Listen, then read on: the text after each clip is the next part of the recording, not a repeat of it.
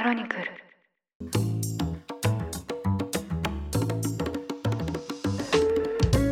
おはようございます。2月10日金曜日ニュースコネクトあなたと経済をつなぐ5分間。パーソナリティの竹村由紀子です。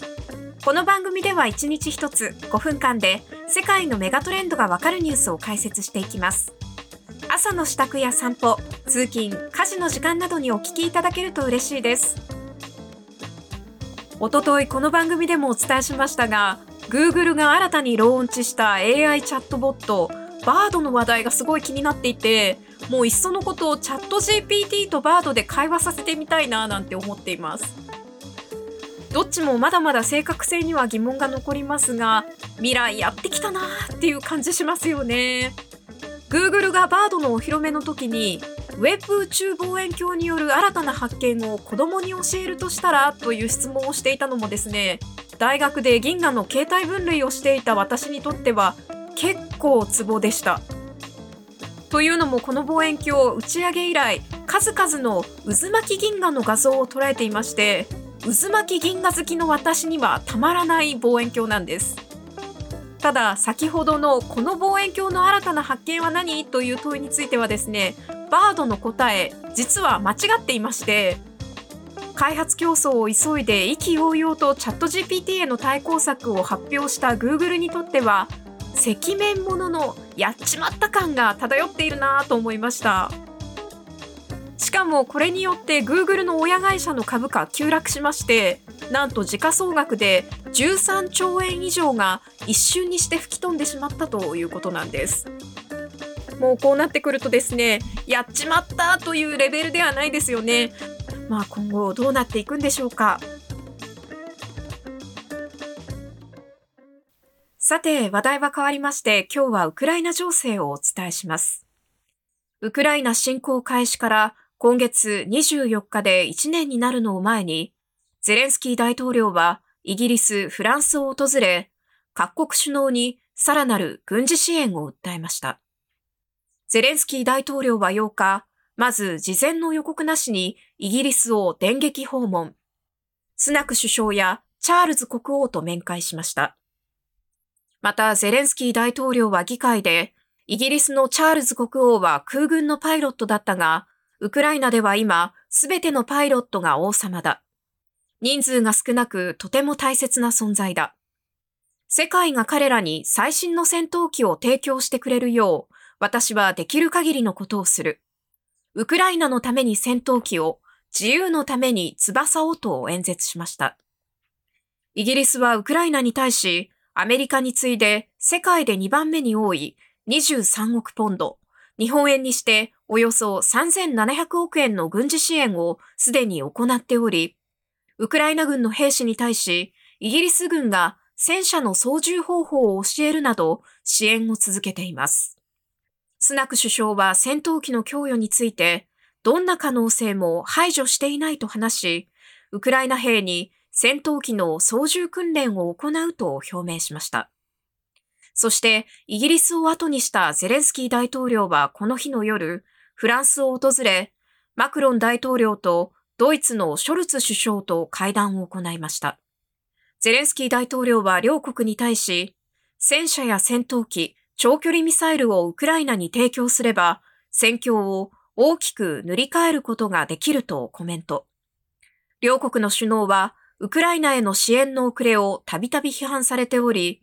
今後、戦闘機を提供するのかどうかが注目されています。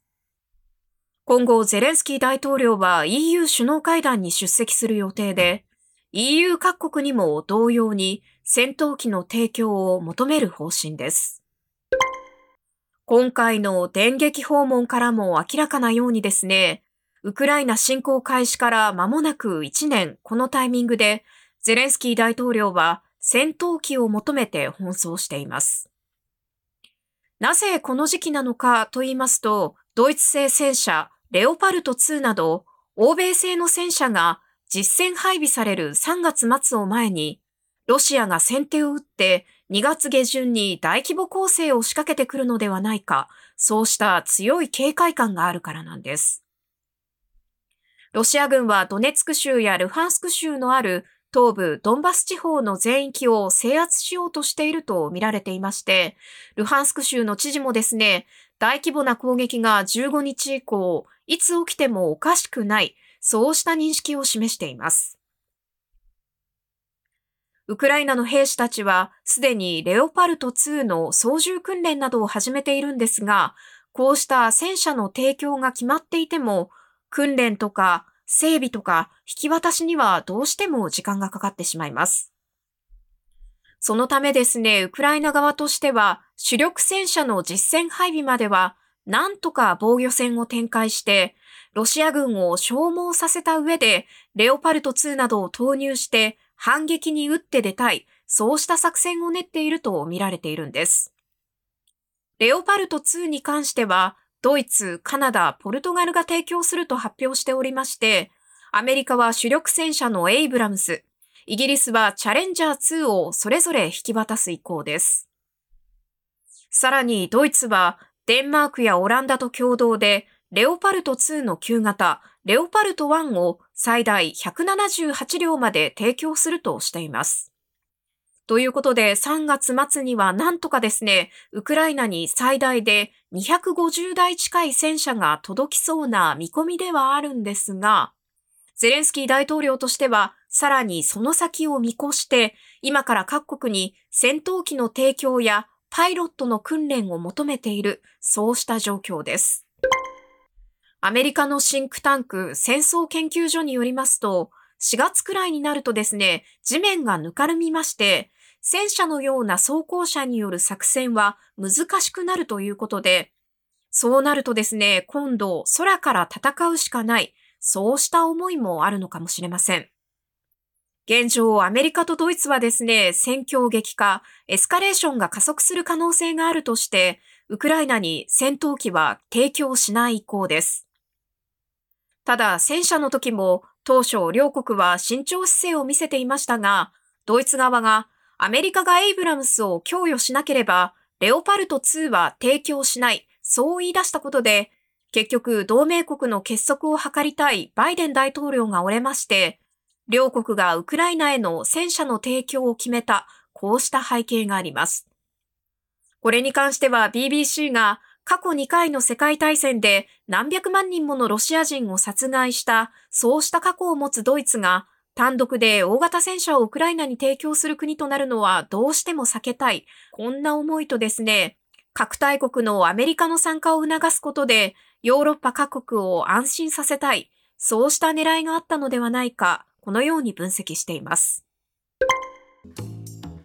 こうした様々な事情を考えますと、戦闘機の提供に関しては今後まだどうなるかわからない情勢です。